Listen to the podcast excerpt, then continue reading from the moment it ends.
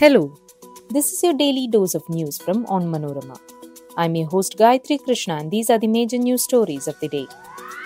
It's truth or dare in Delhi between BJP and CM Kejriwal. The BJP challenged CM Kejriwal on Sunday to undergo a lie detector test on the Delhi excise policy issue. Kerala Governor Khan hinted at referring the ordinance to remove him to the president.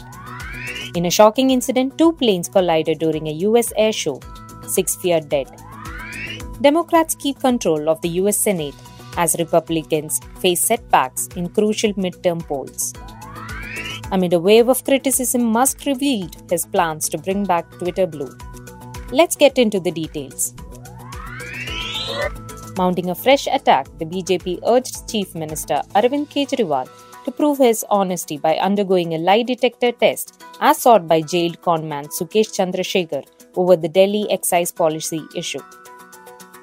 Addressing a press conference here, BJP national spokesperson Shehzad Poonawalla targeted Kejriwal on the issue of alleged scams and said a Lutera film directed by the Delhi chief minister was going on in the national capital for the last eight years. The remarks are following Kejriwal's comment that the BJP should make Chandrasekhar its national president as he was speaking the same language as the party. Kerala Governor Arif Mohammad Khan has hinted at referring the ordinance seeking to remove him as Chancellor of State Universities to the President for a decision. Amid the ongoing tiff between the LDF government and the Governor, the Cabinet vetted a proposal to strip him of the Chancellor's post and replace him with competent experts. The ordinance in this regard was handed over to the Governor's office at Raj Bhavan on Saturday. The tussle between the Governor and the government reached its peak when the former demanded the resignation of 14 vice chancellors of state universities because their appointment was in violation of the UGC norms.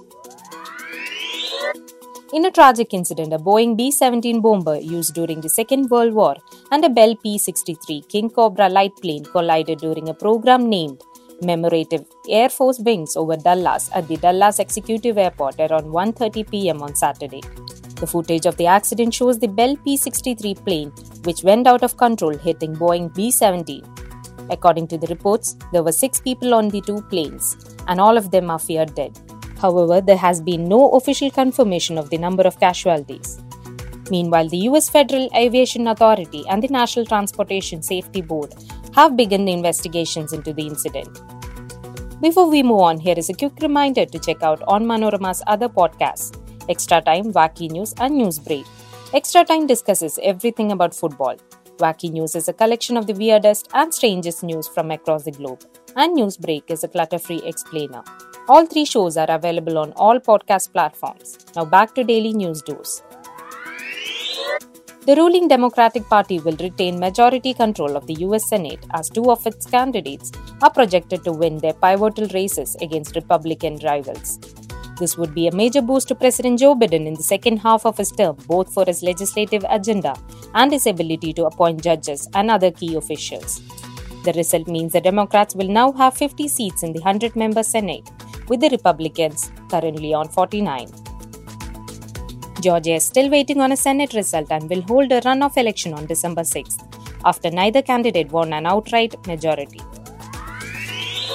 Amid a spree of debates, media trolls, and criticisms, Twitter's new owner Elon Musk has hinted the return of the blue check mark, which was previously reserved for verified accounts of politicians, famous personalities, journalists, and other public figures. A subscription option open to anyone prepared to pay was also rolled out earlier this week to help Twitter grow revenue as Musk fights to retain advertisers. On Thursday, in his first company wide email, Musk warned that Twitter would not be able to survive the upcoming economic downturn if it failed to boost subscription revenue to offset falling advertising income. That brings us to the end of this episode. Be sure to come back tomorrow. As always, thank you so much for listening to Daily News Dose.